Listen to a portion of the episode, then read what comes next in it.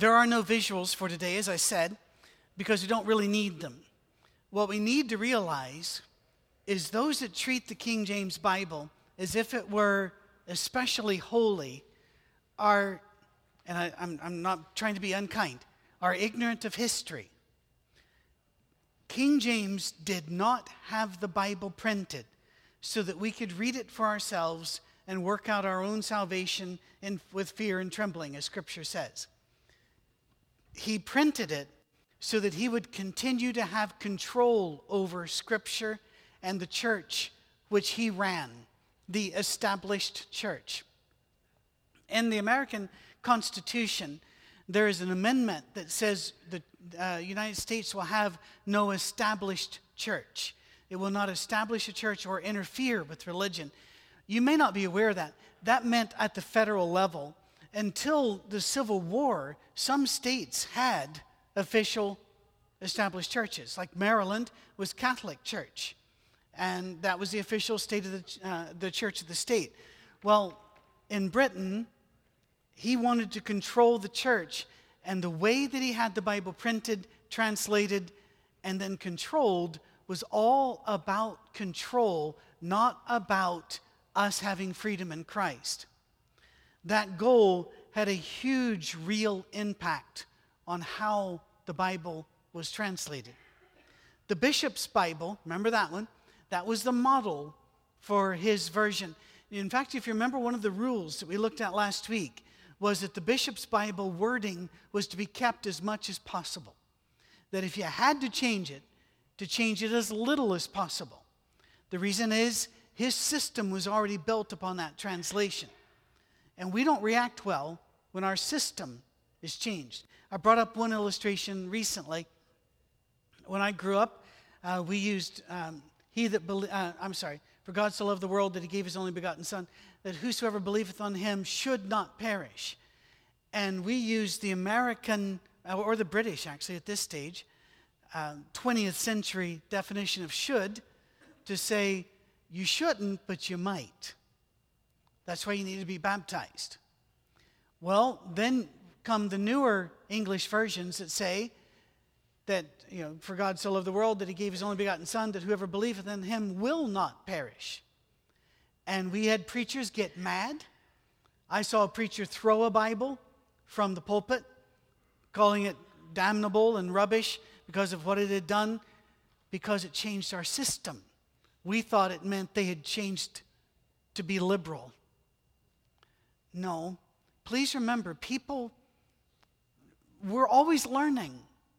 And so we need to always be translating. That said, some directives were given about how, despite what you found in older texts, keep the bishop's Bible reading. In fact, some printers, this is where we get uh, we, we don't understand history. We think, all right, they translated it, then they sent it to the printer. No, each group had their own notes. Then they collated them, and each group took each collation and made copies of the collation, and then they sent them to the four printers that were authorized to print Bibles by the king. Only one printer was authorized to do theological works, but four were allowed to do Bibles at least one of the printers in his letters left that what he got was a bishop's Bible with notes written in it on where to make the changes. So that's how much it's not a real new translation. Whenever you can do that that way. Did you ever hear that before? Um, the situation was muddied by politics because if you, if you haven't noticed, each of the last king and queen in succession liked a different religion, a different printer, and a different Bible. So people didn't run out and grab the King James Bible and say, This is ours, because they assumed it's only going to last as long as he does. As soon as he's done, we're not going to be allowed to have it. They're going to print a different one and a different printer. So it wasn't a big deal to the common people of the day. Those who claim that the King James Version is the only true translation of Scripture need to be asked some things about history. They also need to be asked which printing are you referring to? Early printings had a host of errors.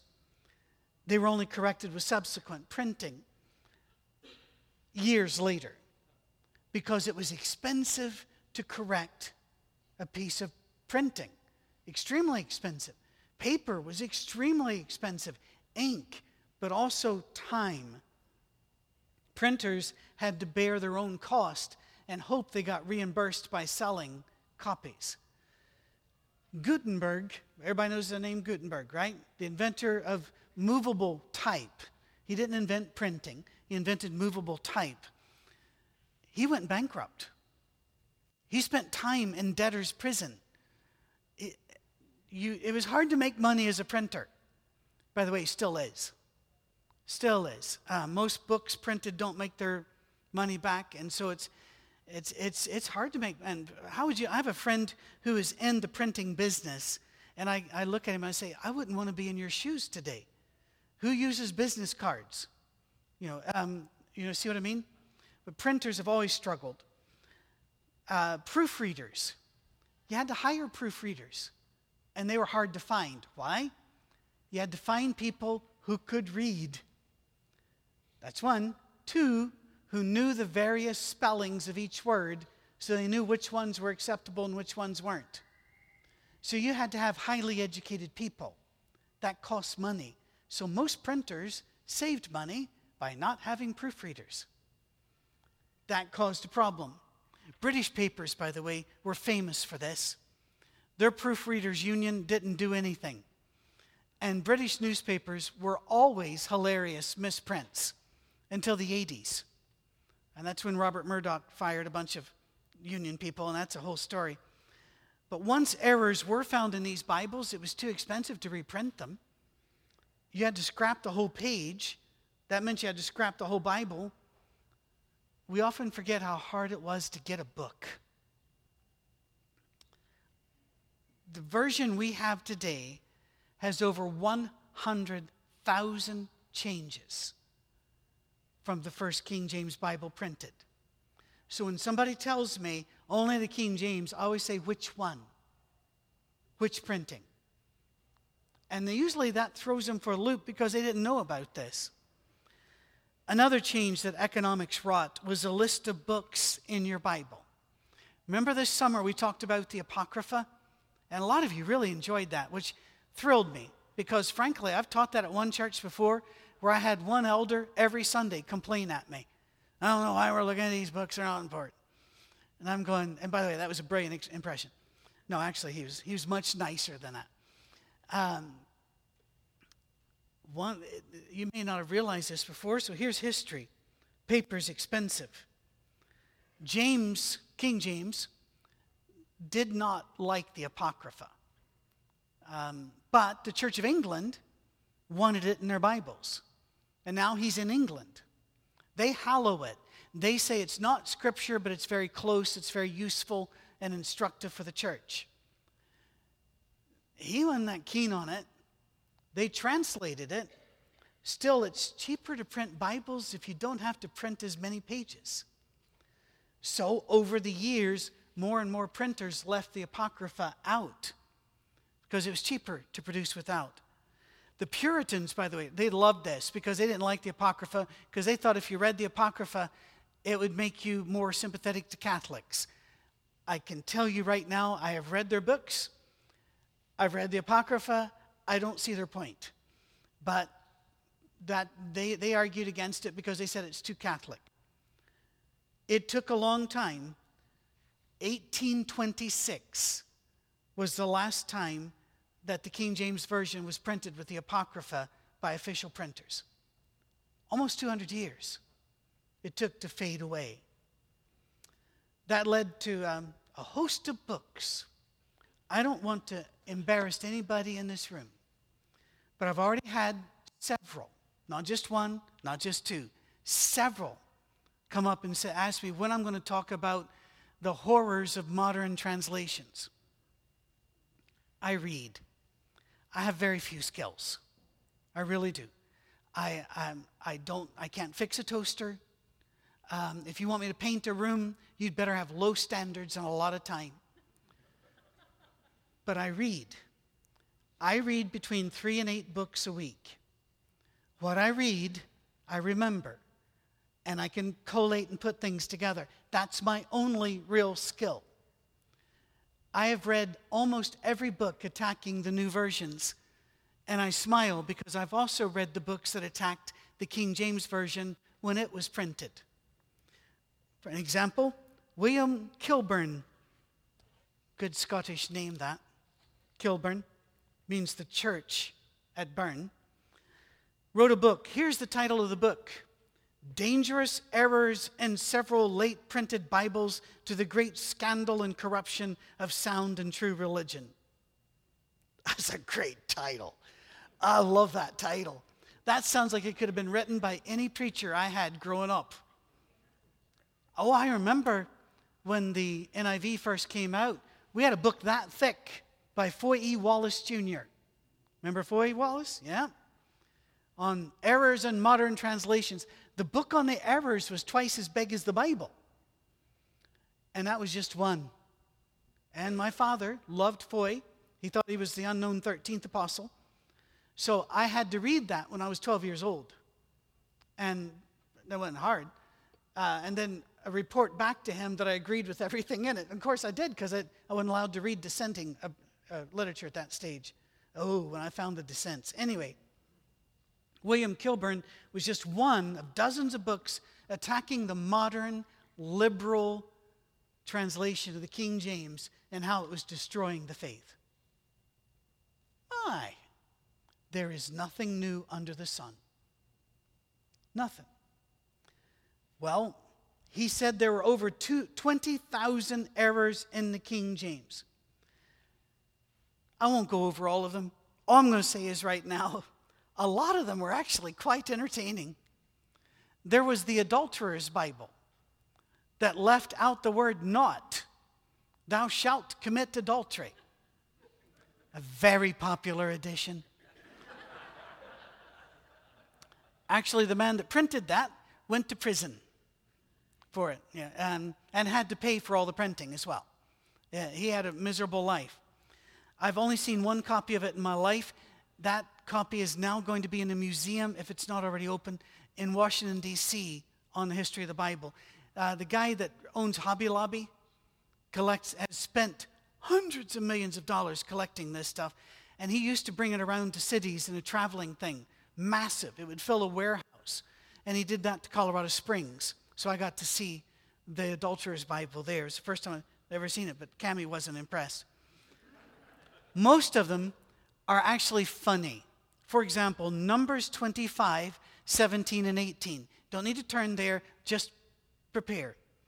Which said in the King James, vex the Midianites. The word vex was, ooh, vex the Midianites and smite them for they vex you with their wives. Well, the real word was they vex you with their wiles. I kind of like the first one. Far more entertaining, inaccurate, but entertaining. By 1675, most of those errors had been removed. Still, there remained, remained the issue above all issues. Is this an accurate version of the ancient text. Well, the big elephant in the room right now is they didn't have the ancient text. They had medieval text at best. We have thousands and thousands of texts now that are older than they had because they were British. The world was British. You might have heard of Turkey. You might have heard of Macedon. You might have heard of Egypt, but nobody went there. And those people weren't British, they didn't know anything. Why read their books? And so you didn't, they, they didn't have them. That's the elephant in the room. Still, is it accurate of the text they have? The problem is that they were using late text, earlier transitions, and it might have been the most accurate translation to date. I would argue you could make that case. While it might have been the most accurate translation to date, there is no way you can an accurate translation or the most trans- accurate translation since then. There were many issues, some of which are caused by them being British. Um, that's not an insult. I'm British, if you hadn't noticed. Somebody this morning, um, dear lady, is she in the class? Yes, you, you were talking about your friend who's a carver. Remember, I asked you to, to repeat, repeat it? I don't understand you either. I thought she was mentioning somebody named Carl. And it was hard to me to understand Carver after a while. And I felt stupid, but again, accents differ. And when we say things, you know, for example, when I met my wife uh, and arranged our first date, I meant to say that I meant for her to understand that I would be at her house at 7:30 on Friday. So I said it in normal British. I will knock you up Friday 7:30.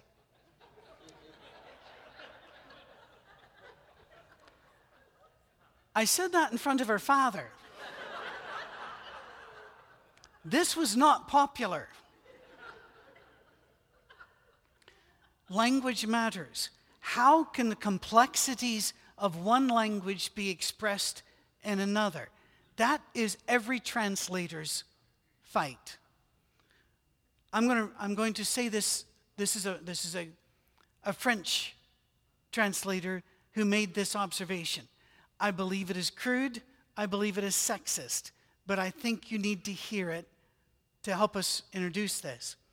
He said, Translations are like women. If they are beautiful, they are not faithful. And if they are faithful, they are not beautiful. Okay, Henri, I have no idea what your life has been like, but I get the point. If we try word for word translations, they're awful.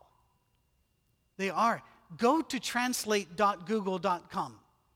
If you didn't know it, you can do that. One language to another. Eh, you have to know both languages. That's the only thing to understand how this works. Let's say English to French. And you type in three or four sentences. If you can read French, go over to that second panel where they translate it. They don't do it well because word for word doesn't work.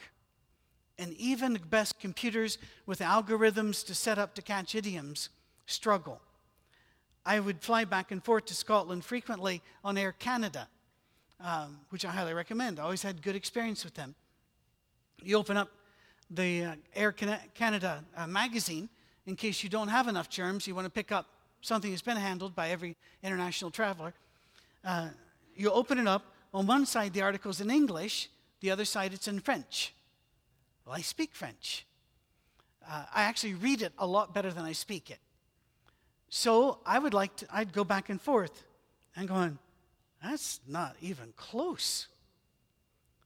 Well, translation's tough. For example, the New American Standard Version. The New American Standard Version is very accurate. It is also very unpopular. Why? Because it's hard to read. Think of the keys to the kingdom passage. Whatever you loose on earth shall be loosed in heaven. Whatever you bind on earth shall be bound in heaven. Well, they love verbs in the New American Standard Version, and they go to the nth detail to get it. So whatever you loose on earth shall have been loosed in heaven, and whatever you bind on earth shall have been bound in heaven. Technically accurate. But when do you use that tense in your language? When do you use the word shall? And when you use the word shall, do you understand that it doesn't mean will? We've lost that in the last hundred years. The word shall, up to about 60, 70 years ago, was understood as an imperative. For example, thou shalt not commit adultery meant, didn't mean you will not commit adultery. It said adultery will not happen. That is not a possibility. You shall be saved. You should be saved didn't mean maybe, it meant without a doubt. Absolutely. Yet we used our version of the word shall and should and came up with a whole different doctrine.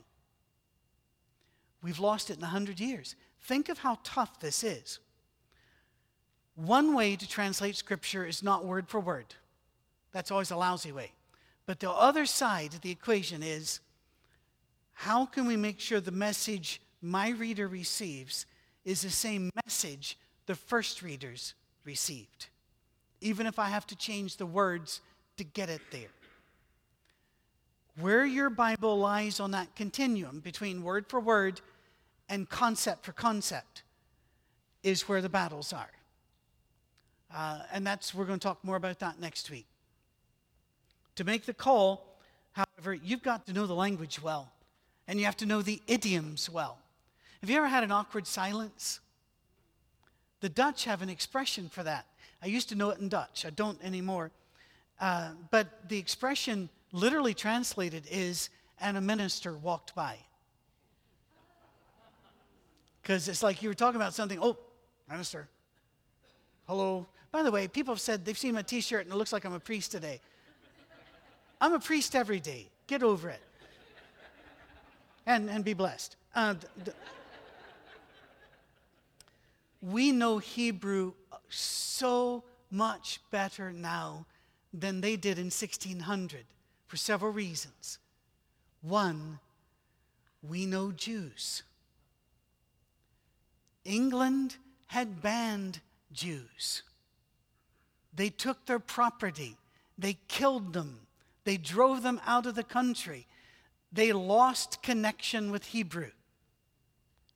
You, in fact, to Jew someone was to steal. Some of you have used that expression or heard it as a kid, Jewed out of something. Martin Luther used the word Jew to mean any criminal. And whenever he'd refer to liars, thieves, villains, scoundrels, he used a catch all word, Jews. You don't know them, you don't know their language, you only learn it out of books. Any of you ever learned a language out of books and then gone to that country? I did. I had four years of French before I went to France. I did not know French. I thought I did. First time on the street, I walked up and confidently used my sentences. Somebody turned to me and spoke a lot faster than I was ready for. And I was reduced quickly to memorized expressions like, you know, my aunt has a red pencil box. You know, I had, I had nothing, I could not communicate until I learned the people. You don't know the people, you don't know the language. So they didn't get the idioms right in the King James. Here's an expression. Um, what would I think about just our phones? 40 years ago, if you were writing a book saying, So I looked it up on my phone, I pulled my phone out of my pocket, I watched a movie on my phone. I wish the kids wouldn't quit just staring at the phones. What is 20 years ago? Does that mean anything? No. How you explain to somebody before the age of the car what it meant to run a yellow light? That means nothing without context.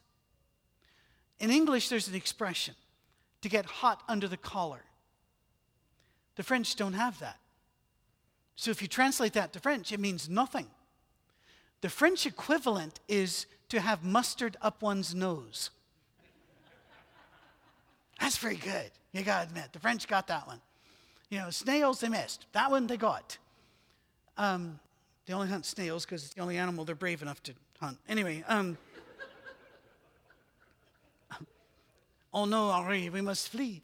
Um, we have only wounded it. Um, my wife always says I got to quit making fun of the French, and I keep saying, what are the consequences? Anyway, um,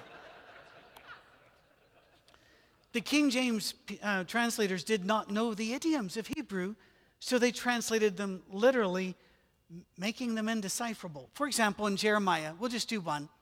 In Jeremiah, the expression to rise up early is used 11 times. But to rise up early doesn't mean to get up early. In Hebrew, to rise up early means to do something continually. So it makes 11 passages indecipherable.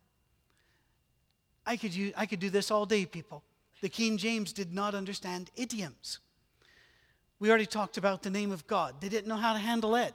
We now know because we have many more manuscripts and we've met Jews that God's name was probably pronounced something like Yahweh. They did not. Therefore, they capitalized the word Lord to mean Jehovah, or they would write Jehovah which is a made up word to indicate that they'd come across the word for God that they didn't know how to pronounce. By the way, they used a lot of J's. There's no ja sound in Hebrew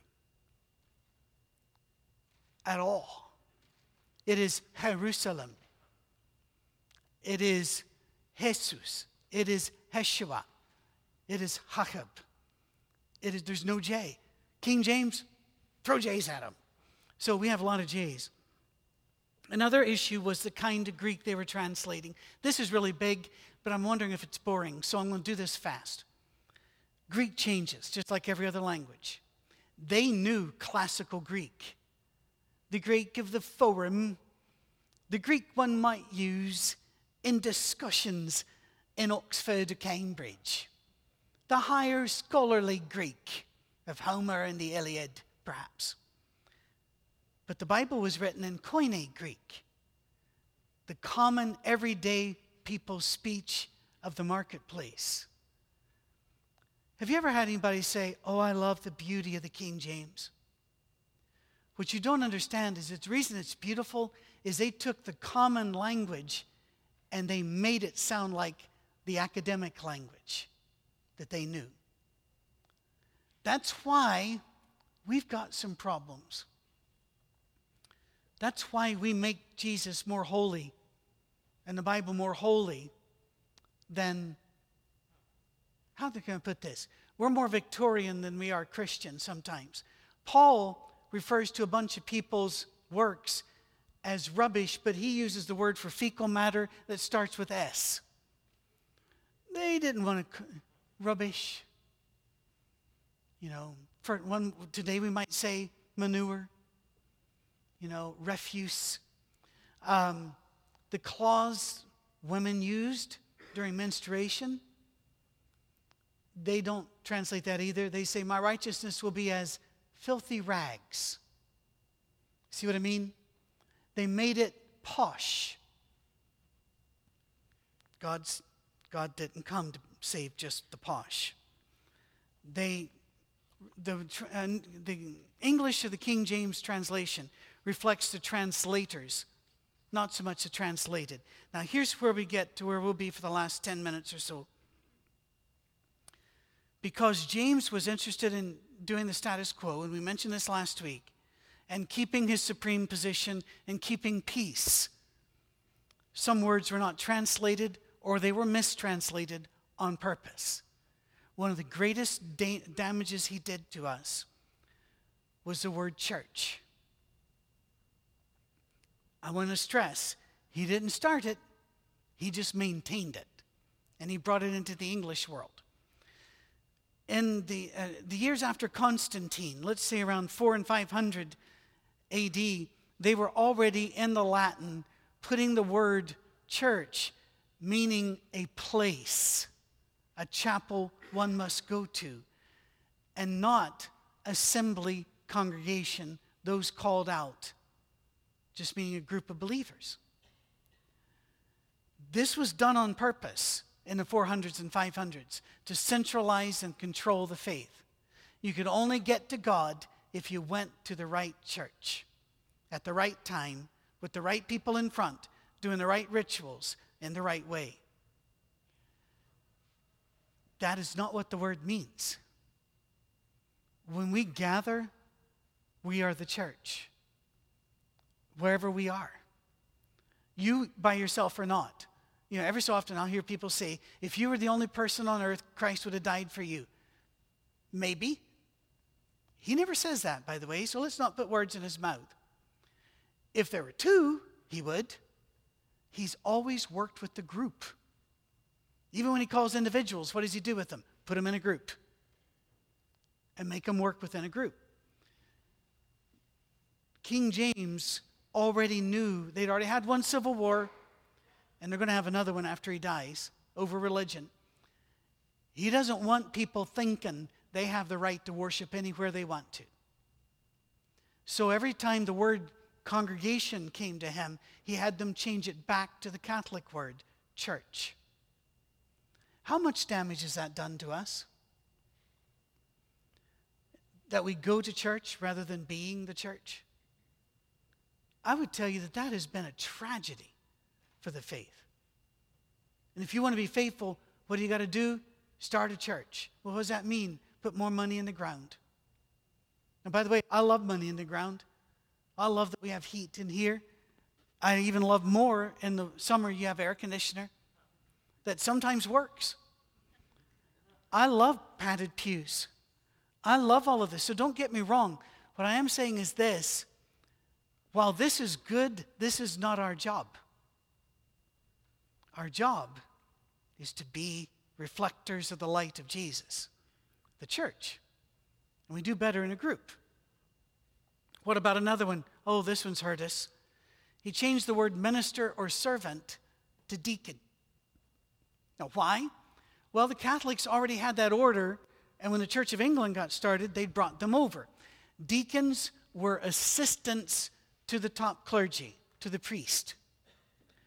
What did we do in a Protestant Reformation? We brought it right over. Deacons are the farm team for the shepherds. So whenever we wanted new shepherds, where do we look? Deacons. I'm going to tell you right now, that's a bad idea. Because to be a deacon is an entirely different skill set than to be a shepherd. Deacons are really good with material matters. Shepherds are to be focused on spiritual matters. Can you be both? I've met a couple, but only a couple.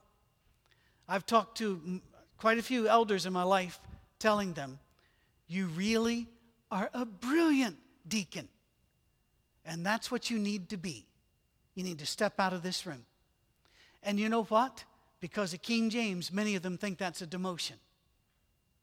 People, if God calls you to dig ditches, it is a demotion to become president.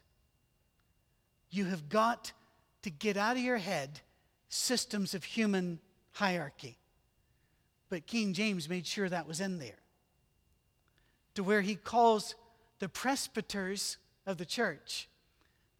Remember what a presbyter means. If you don't know what it means, it means the people among you who you look up to spiritually.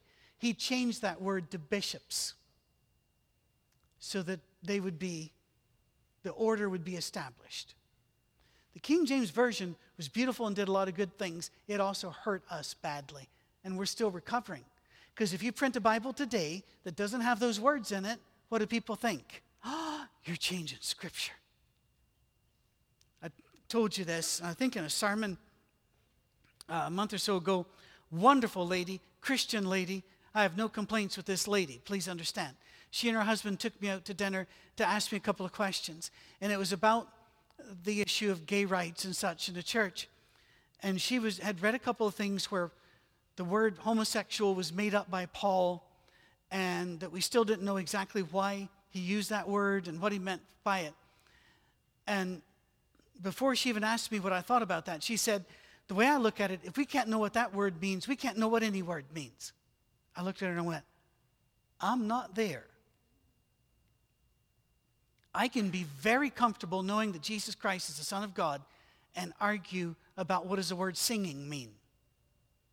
I can be very comfortable believing that there is a God and He created heavens and earth while still discussing how was that creation manifested. We can talk about these words. By the way, he did make up that word, and there are lots of strong opinions on all sides of it. My point is this when research and study finds, for example, people, Joseph was almost undoubtedly not a carpenter. He was a mason, a stone carver. But we've only learned that in the last 60, 70 years. You try to change that now? Oh. That is not popular. He's a carpenter's son. I, I don't usually bring it up. Why? I'm not going to die on that mountain. Doesn't matter that much to me. Might to him, but he didn't bring it up. So he would have said, and verily, verily say, do not say I worked with wood.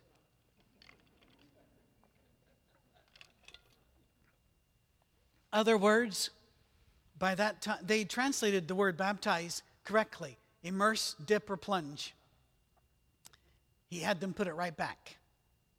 Why? Because he didn't immerse, dip, or plunge. Uh, he wanted control. He didn't want you thinking you could go out there and be baptized by just anybody, and his church didn't do it that way. Other transliterated words, amen. Um, do you know what the modern English way of expressing amen is? That is exactly what amen means. I agree. I approve. Yet, we have people, we have churches where they'll say amen, but you're not allowed to clap. And I'm going, wait a minute. It's the same language. In fact, I've had people look at, um, oh, what was the, oh, there's a line, Night with Ebon Pinion, you know, and, and there, are, there are songs like this that use different languages. And I, in our church, we weren't allowed to sing them. When I asked the preacher, who was my father, why not? He said, because we can't speak in tongues, we're not going to sing in tongues either. And then we sang, Hallelujah, praise Jehovah. I'm seven, and I'm sitting there going, What? And at the very end, we all sang the Amen. And I'm going, That too? But I said it inside, that's why I'm alive. Oh my. The word apostle means one sent. I have no problem with the word apostle because it's a big concept, but a special one commissioned to be sent apostle. Uh, how about angel? You, you, should, you know this. What's the word angel mean? Messenger. That's all it means. When you come across the word angel, you don't know if it's from heaven or earth until you get the context. You don't even know if it's bad or good. Most passages that are translated demons, there's not a word demon in the text. They're just in the text getting the context. Oh, that was a bad one. So they don't put bad angel, they put demon or evil spirit. Jehovah's Witnesses always crack me up on that one. They, they don't believe in a soul or a spirit like we do. Um, and they say that the word spirit only means breath. And I always say, does evil spirit mean bad breath? How's, they're not consistent. Humans aren't consistent. We're just not. Anyway, uh, blaspheme. Well, blasphemy was already against the law, but it wasn't what the scripture said. The word in Greek means to revile, to, to speak in disgust of, to, to, real, um, to talk it down, but really major down. And I'm trying to think, and all the words I know are British, to slag it, to, you, you, but you get the concept. But in British law by that time, blasphemy was saying the name of God when you weren't allowed to. But to say, oh my God, you're guilty of blasphemy. That's not what blasphemy means. You still, still shouldn't say it, by the way, unless you're really talking to him. Um, but again, because the law in Britain was such that it was, they decided to not let that word be translated or Satan. Satan means adversary, spy, or prosecutor. Uh, accuser is another good word. But they'd already named him, so they weren't going to unname him. So they gave Satan. If you ever met Satan one day, which you won't, he's not going to have a little thing, Hi, my name is Satan, because that's not his name. He, he is just the accuser. Um, also, James was getting, and I'll do this my last one because it's 1145. James was getting a lot of criticism for keeping holy days because, no, we're Protestants now. We ought to be dropping that. So he inserted in Acts 12 and verse 4 the word Easter. Every other time in Scripture that word shows up, it's Passover. But he needed Easter in the Bible, so they put it there. When I was a boy, most King James versions still have it. I don't know that they do today. Um, you can check yours at home or online if you've got um, version, which is a brilliant app, by the way, free. Um, has all the different versions that you'd want and more. Uh, but again, you understand what I mean when I say it was printed, but there, don't, don't treat it as an idol. Don't treat it as the one true translation. I've had people say, Don't we haven't we had enough Bible translations? No. No. Because the language you and I are using will one day be out of date.